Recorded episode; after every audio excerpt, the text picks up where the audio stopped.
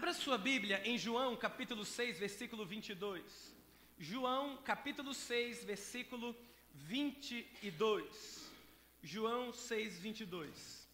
No dia seguinte, a multidão que ficara do outro lado do mar notou que ali não havia senão um pequeno barco e que Jesus não embarcara nele com seus discípulos, tendo estes partido sós. Entretanto, outros barquinhos chegaram a Tiberíades, perto do lugar onde comeram o pão, tendo o Senhor dado graças. Quando, pois, viu a multidão que Jesus não estava ali e nem os seus discípulos, diga assim: multidão, Jesus, discípulos.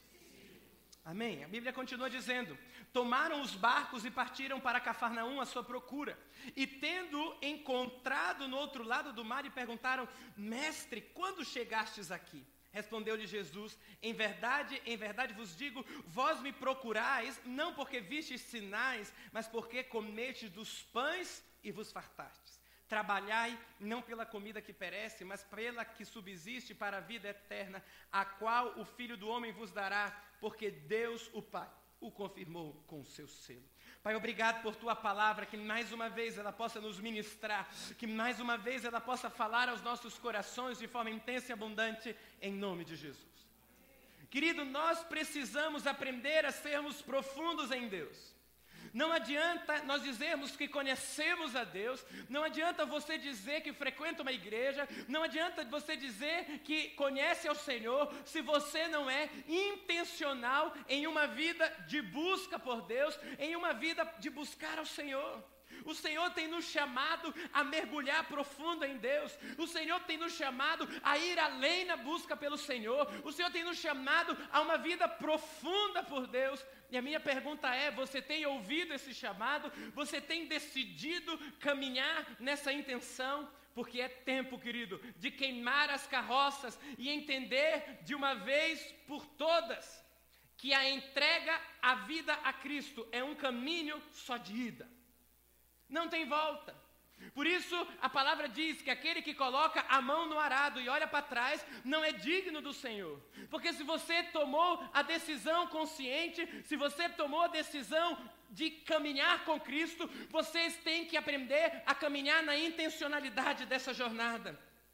Não há como você dizer ser de Jesus e estagnar na sua vida de busca com Deus. O problema é que muitas pessoas estão confundindo o servir a Deus com o servir estruturas. Deus não te chamou para isso, Deus te chamou para servir a Ele. Deus te chamou para conhecer a Ele. Deus te chamou para se render e buscar de todo o seu coração. A rendição total a Deus, querido, é o que Deus espera de mim e de você. O grande problema é que muitas vezes nós estamos inebriados pelo próprio serviço a Deus e nós esquecemos de quem nós estamos servindo. E quando fazemos isso, nos perdemos de Deus servindo a Deus. Você sabia que você pode se perder de Deus servindo a Ele? Você se inebria tanto com o que você faz que você esquece a quem você está servindo, o porquê você está servindo, e você se torna mais um religioso. Você consegue entender isso? Quantas vezes pessoas têm se perdido de Deus no serviço a Deus? Porque torna-se mais importante a forma do que a entrega. Torna-se mais importante a ritualística do que a rendição. Quando os discípulos foram enviados a curar enfermos e libertar oprimidos, a Bíblia diz que eles voltaram alegres, eles voltaram felizes. Jesus chama a atenção deles e diz: olha, não se alegrem porque os espíritos vos submetem, antes se alegrem porque o vosso nome está escrito no livro da vida. Você consegue entender isso? Muitas vezes, por causa do nosso coração não sarado, nos perdemos de Deus servindo a Deus. Por isso, o Senhor o trouxe a este lugar para alinhar o seu coração, para tocar no seu espírito, para ministrar você e para trazer você de volta ao caminho. O Senhor está perguntando para mim e para você esta noite: você está disposto a ir além? Você está disposto a buscar a Deus? Você está disposto a investir energia para conhecer o Senhor? Sabe, quando nós vivemos isso, nós experimentamos coisas que não é possível de transcrever em linguagem humana. Nós experimentamos uma presença que não tem a ver com uma ritualística, tem a ver com o encontro real com o Senhor Jesus. Por isso, entenda de uma vez, sua função não é convencer ninguém de nada. Sua função é manifestar o que Deus depositou dentro de você. Sabe por quê? Eu e você, nós muitas vezes estamos cansados, sobrecarregados, porque nós ficamos tentando convencer as pessoas. Você não tem que convencer ninguém. Quem convence é o Espírito. Ele convence do pecado, ele convence da justiça e do juízo. A sua função é só pôr para fora aquilo que Deus já depositou dentro de você. E existe um depósito dentro de você. Deus te chama essa noite a mergulhar. Deus te chama a quebrar paradigmas. A ritualização da vida com Deus nos afasta de um verdadeiro relacionamento com Deus. Interessante que nesse texto existe uma multidão procurando Jesus. Uma multidão que talvez tenha ouvido falar do que Jesus tinha experimentado. Uma multidão que experimentou a graça de Deus. Jesus sempre estava cercado de multidões. Dessa vez não foi diferente. Eles procuraram a Jesus e não acharam, até que eles vão correndo para Cafarnaum e encontram Jesus. E olha o que a Bíblia diz, 3 personagens nesse texto. A multidão procurava a Jesus e os seus discípulos. 3 classes diferentes de pessoa: uma multidão, os discípulos e Jesus.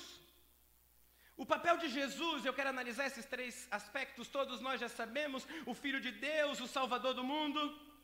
Mas eu quero mostrar para você que existe uma diferença entre ser multidão e ser discípulo.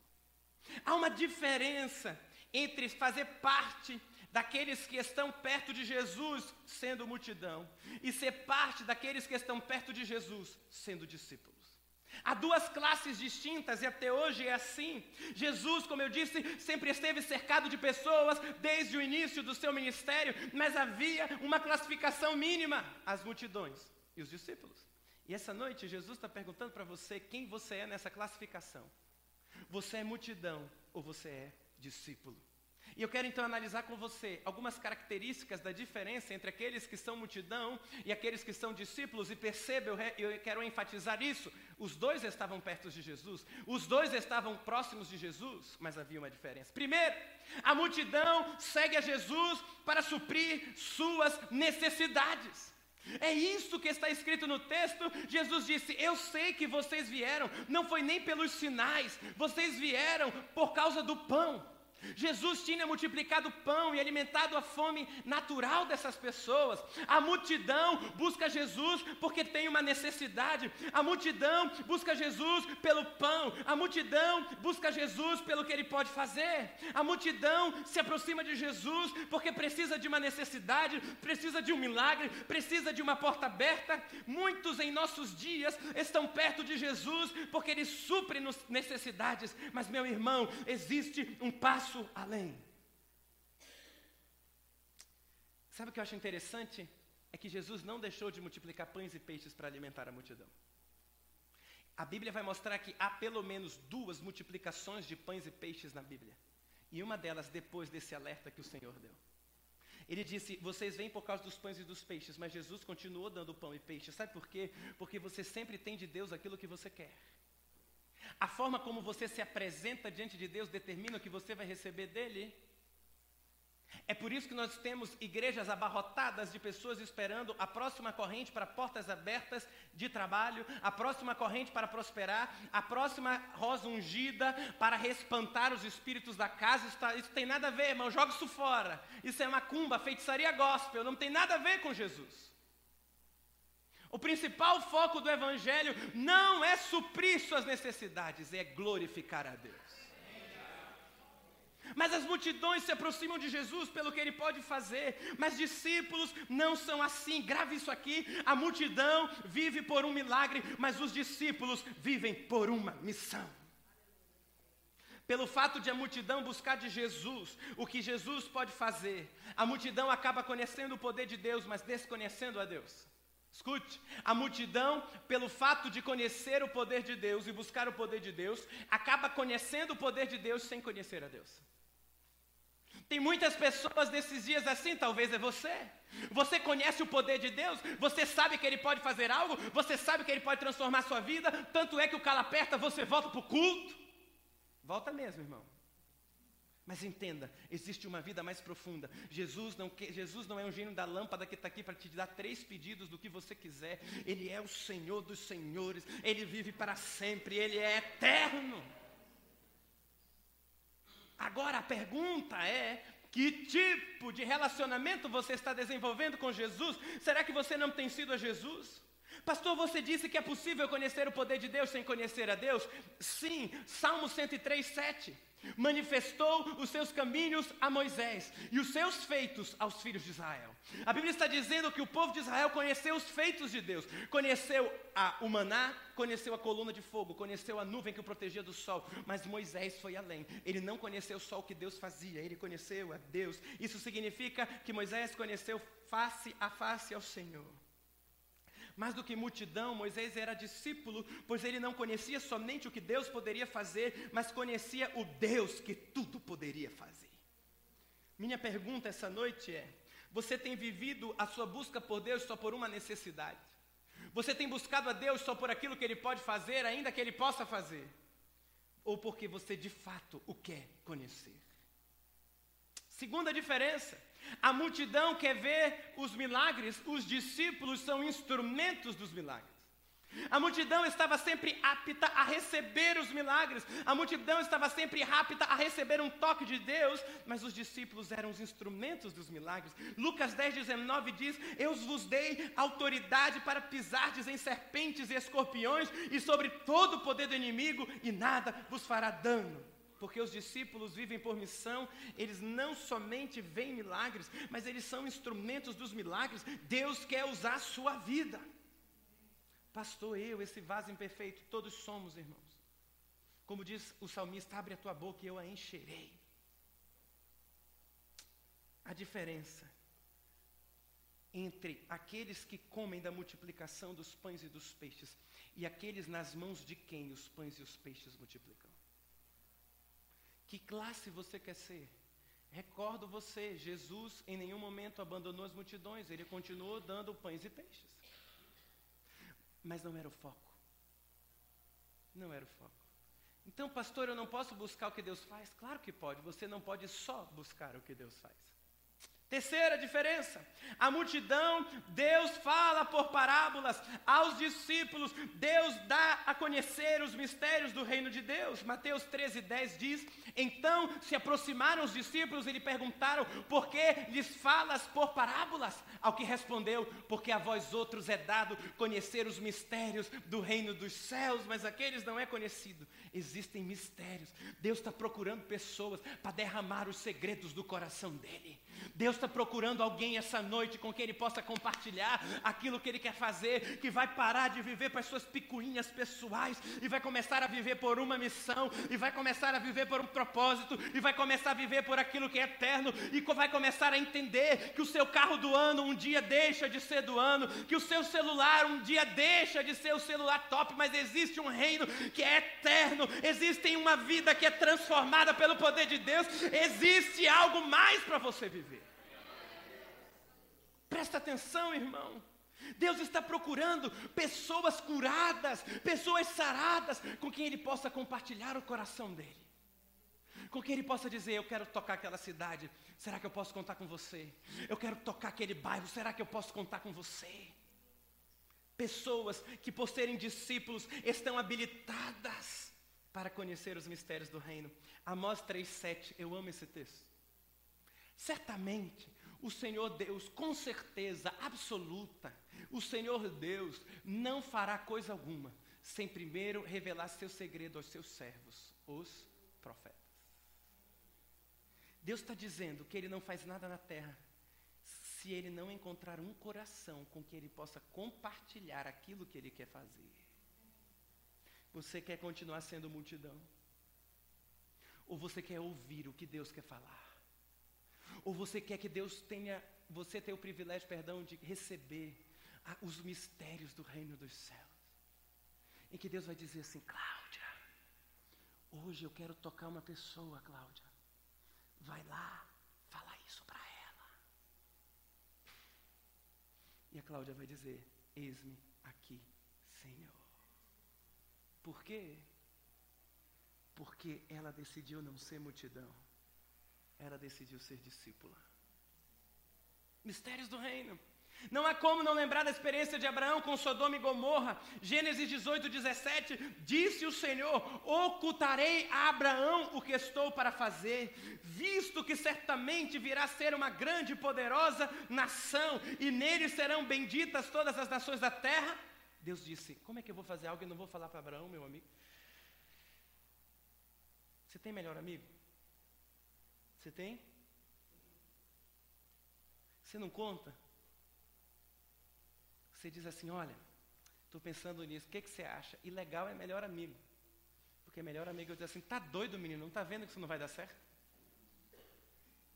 Onde você está com a cabeça? Você é louco. Será que Deus pode falar isso para você? Você é louco, menino?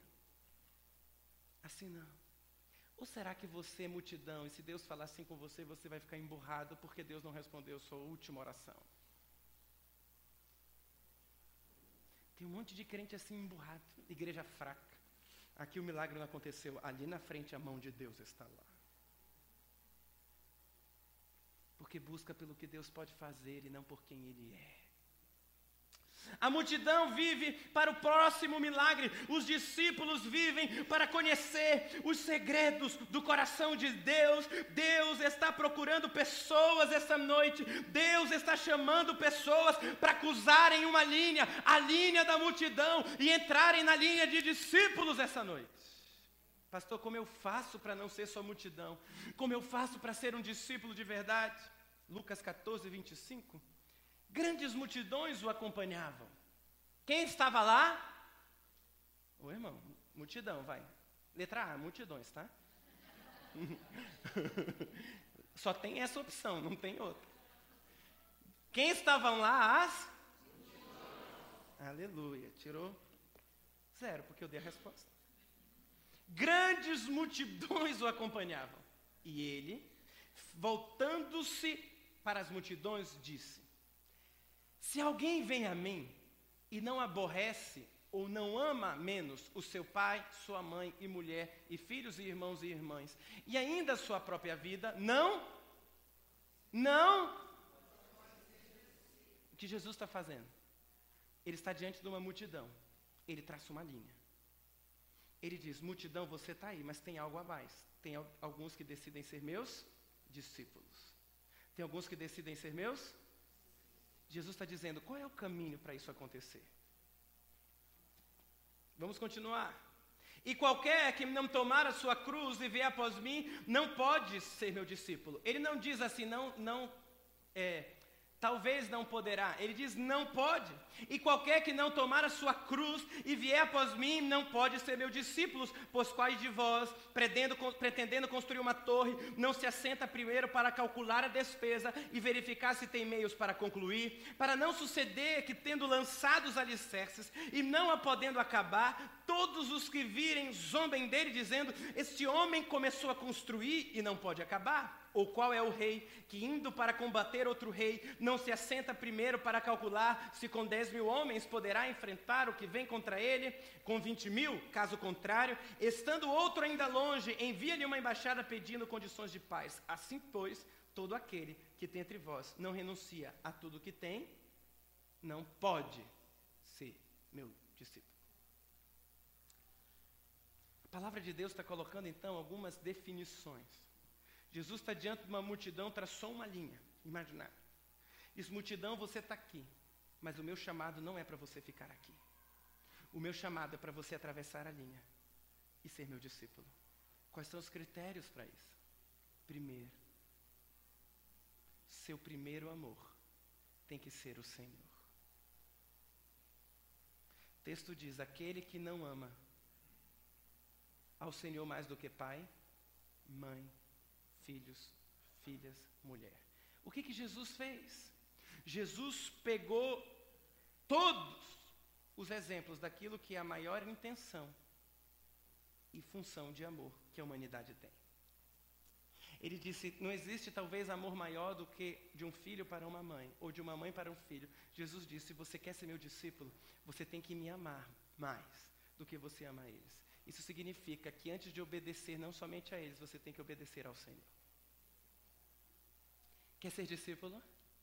Jesus disse, você tem que amar ao Senhor mais do que qualquer outra coisa. Jesus está dizendo, se o seu amor por mim não for maior do que aquele que você devota a essas pessoas, você pode até ser multidão, mas você não pode ser meu discípulo. O que Jesus estava dizendo era algo como, se de fato você quer andar comigo pertinho, se de fato você quer que eu compartilhe com você os segredos do meu coração, o seu amor por mim tem que ser maior do que por qualquer outra coisa. Por quê? Porque o caminho do discipulado com Jesus é o caminho da renúncia. Por isso a Escritura diz, se alguém quer ser discípulo e não renuncia a tudo que tem, não pode ser discípulo. E amar ao Senhor não é um discurso que você vem domingo e diz, Jesus, eu te amo mais que tudo, amém, diga mesmo. Mas é uma decisão objetiva, de dizer, nada vai me impedir de estar próximo do meu Senhor, nada vai me impedir de conhecer a este Deus. Mas pastor, eu vivo assim, vive mesmo? Suas ações expressam a decisão de amar a Jesus em primeiro lugar, porque quem tem a prioridade de si mesmo em detrimento da prioridade do reino, não pode ser discípulo. Porque ser discípulo, significará que você deverá ofertar tudo o que tem, porque você vive por algo maior. Significa que você não manda mais na sua vida. Quem manda é agora, é aquele que você chama de Senhor. Verdadeiros discípulos, eles são atraídos pelo amor. Eles servem por amor. Você está disposto? Você está disposto esta noite a cruzar a linha da multidão? E se tornar um discípulo sem restrições, sem pré-definições? Quantas vezes nós fazemos isso? Jesus, eu vou, mas isso aqui eu não faço. Jesus, mas... Não, é multidão, não é discípulo. Deus não se impressiona com seu serviço. Deus se impressiona com seu coração. Isso significa que antes de querer aquilo que você pode fazer para Ele, Ele quer você. Porque todas as condições para ser discípulo que nós lemos, não é fazer algo. Quem quer ser meu discípulo deverá no mínimo jejuar 200 horas por semana. Não. Quem quer ser meu discípulo deverá ser do louvor da igreja. Não. Quem quer ser meu discípulo, não. Quem quer ser meu discípulo, me ame acima de todas as coisas. Por isso, a renúncia. Talvez você decidiu ser discípulo e por isso está doendo o teu coração. Pastor, está doendo, não sabe o que eu estou passando. Pastor, parece que Deus está me moendo. Quantos já sentiram isso? Não parece não, ele está moendo mesmo. Porque ele tem que arrancar de você tudo aquilo que não agrada mais a ele. Se está doendo, é porque ele está te treinando. Se está doendo, é porque ele está te aperfeiçoando. Se está doendo, é porque ele está te transicionando de multidão a discípulo. Se está doendo, é porque ele está te chamando a ir além. Porque a multidão, ela era confrontada só pela palavra. Mas os discípulos eram confrontados pela jornada. Deixa eu repetir isso. A multidão era confrontada só pela palavra, pela pregação de Jesus. Mas os discípulos eram confrontados pela jornada. Por quê? Porque a multidão dizia, esse discurso é muito duro. Então não quero. A Bíblia diz que certa vez Jesus disse, eu sou o pão da vida. A multidão disse, esse discurso é duro. A Bíblia diz assim, e um por um começou a ir embora. E sabe o que Jesus fez? Ele não chorou e disse, voltem pelo amor de mim mesmo. Porque ele nem ia falar pelo amor de Deus, ele é Deus, né? Ele disse, deixa aí. Porque Jesus não perdia sono tentando convencer quem ele era. Jesus manifestava quem queria vivia. É o convite dessa noite. Ele não vai bajular você, mas ele está te convidando, a decisão é sua. Se você quiser ser multidão, vai ter pão e peixe, posso prometer. Mas se você quiser ser discípulo, você vai conhecer os mistérios do reino de Deus. Sabe por quê que dói? Por quê que é difícil? O mandamento de Jesus para a sua igreja não foi que nós atraíssemos multidões. Você já percebeu isso? Lê lá, está lá, Mateus 28, 18. Mateus 28, 18. Jesus, aproximando-se, lhe disse: toda autoridade me foi dada no céu e na terra. Portanto, ide fazei multidões. Ide fazei um show pirotécnico para atrair as pessoas. Ponham na placa, hoje no mínimo 10 paralíticos levantarão. Ele disse: vão e façam discípulos. O problema é que a igreja dos nossos dias quer atrair multidões e não fazer discípulos. Ela está muito mais preocupada em trazer uma mensagem que você vai sair daqui dizendo: eu vou ter vitória, eu vou ter glória, eu sou cabeça e não calma. Do que dizer para você: vai doer, mas vai transformar você por dentro para sempre. A igreja que quer alimentar multidões nunca formará discípulos, porque ela viverá para suprir a expectativa das pessoas. Mas a igreja, preste atenção nessa diferença, que quiser levantar uma multidão de discípulos, viverá para agradar a Deus. Consegue entender a diferença? Eu não estou falando contra o número de pessoas, amém? Eu estou falando contra essa classificação, multidão e discípulo. Porque o que Deus quer não é erguer uma multidão vazia, mas erguer uma multidão de discípulos. Pastor, vou te contar um segredo. Há um tempo atrás eu fui num culto. E eu disse: eu quero ser discípulo. Eu não quero ser multidão. Eu já fiz essa oração. Mas, pastor, eu falhei na jornada. Eu me afastei. Eu não consegui viver da forma intensa como eu me propus a viver. Sabe o que Jesus disse para você essa noite? Marcos 16, 7. Marcos 16, 7. Eles, porém, discorriam entre si. É Marcos, não Mateus. Marcos 16, 7. Mas ide... Jesus tinha morrido. Deixa o texto. Ele ressuscitou, Pedro tinha negado Jesus 3 vezes. Mas ide dizer a seus discípulos: e a Pedro, que ele vai diante de vós para a Galileia. Lá o vereis, como ele vos disse. Talvez você já fez um compromisso de ser discípulo, como Pedro era. Ele se afastou. Quando Jesus ressuscita, ele diz: chama os discípulos.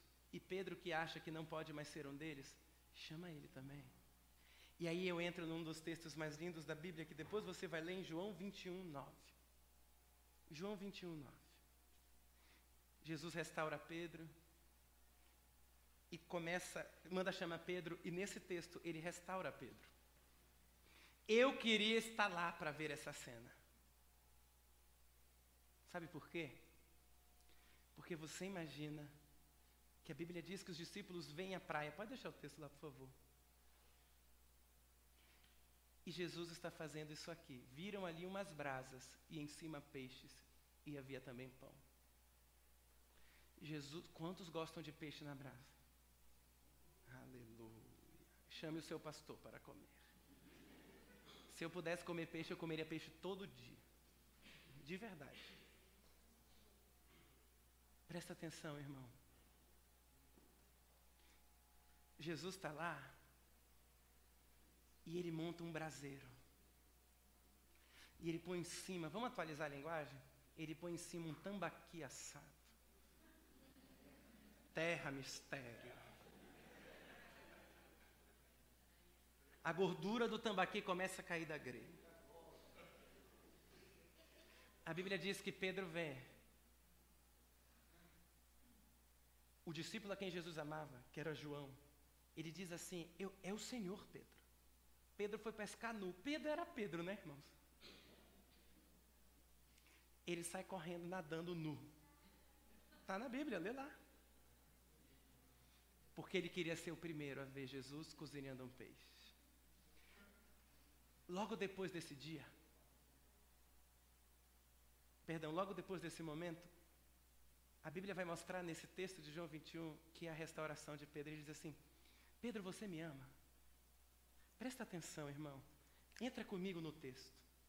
Jesus cozinhou um peixe assado para você. Está você sentado lá. Me dá essa cadeira aqui, por favor. Uhum. Pode tirar as coisas da minha esposa, que está espalhada pela igreja inteira. Ela vai me brigar hoje à noite. Mas eu não podia perder a piada. Jesus está sentado na areia, aquele peixe assando. Vem Pedro nadando, nu. Jesus serve para ele um pedaço, para aquele que tinha negado a ele. Depois de comer, talvez com uma farinha, Jesus olha nos olhos de Pedro e diz: Pedro, você me ama? Pedro não tem coragem de responder: eu amo você. No original grego é outra palavra. Jesus pergunta: Pedro, você me ágape? Você me ama? Pedro responde: eu filéu você, eu gosto de você. Aquele Pedro que no ímpeto, e eu imagino porque ele falou isso, porque no ímpeto da Santa Ceia, ele disse o seguinte: eu nunca te negarei. Pedro não tinha mais coragem de fazer afirmações consistentes e conscientes diante de Cristo. Então ele diz: prefiro pecar pelo menos, talvez. Jesus olha de novo e diz: Pedro. O nome de Pedro nem era Pedro. O nome de Pedro era Simão. Quem mudou o nome de Simão para Pedro foi o próprio Jesus. Pedro significa rocha. Pedro não era uma rocha, ele era muito inconstante. Pedro acordava mal, o clima ruim estava ruim, tinha sol, ele estava feliz. Mas Jesus chamou ele de rocha, porque Jesus sempre chama de acordo com o que você vai ser e não de como você é. Naquele dia em que Jesus estava comendo um peixe assado com Pedro, ele perguntou a segunda vez: rocha, você me ama? Pedro responde: tu sabes que eu gosto de você. Pela terceira vez, Jesus pergunta: Pedro, você me ama? A rocha responde: tu sabes todas as coisas. Talvez, e esse não é um chamado para reconciliação, não. Lembra do contexto da pregação.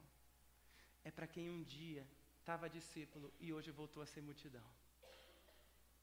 Para você, Jesus está dizendo: eu quero comer um peixe assado com você hoje. Porque o segredo... Obrigado. Porque o segredo da restauração do discipulado é o seguinte: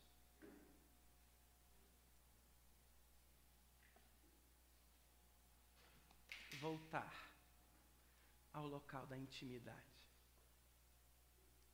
Sabe qual é a mentira de Satanás? Você caiu. Você se sente tão sujo, tem que se sentir mesmo para levar o arrependimento. Mas se arrependeu, volta. Mas Satanás quer você distante. E Jesus essa noite está dizendo: manda chamar Pedro também. Tem uma linha aqui essa noite, irmãos. Antes, sabe como eu mudei o nome da integração? Porque ninguém entendia o que eu queria dizer com o antigo nome. Mas o nome da integração antes era Escola de Discípulos. Quantos fizeram com esse nome a integração?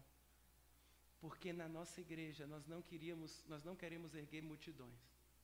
Nós queremos erguer uma multidão de discípulos. A linha está traçada essa noite.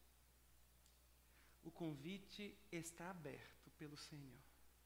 A pergunta é: o que você quer ser? Mas pastor, eu estou machucado, eu estou ferido. A minha pergunta para você é: foi Jesus quem te feriu? Foi Ele quem te feriu?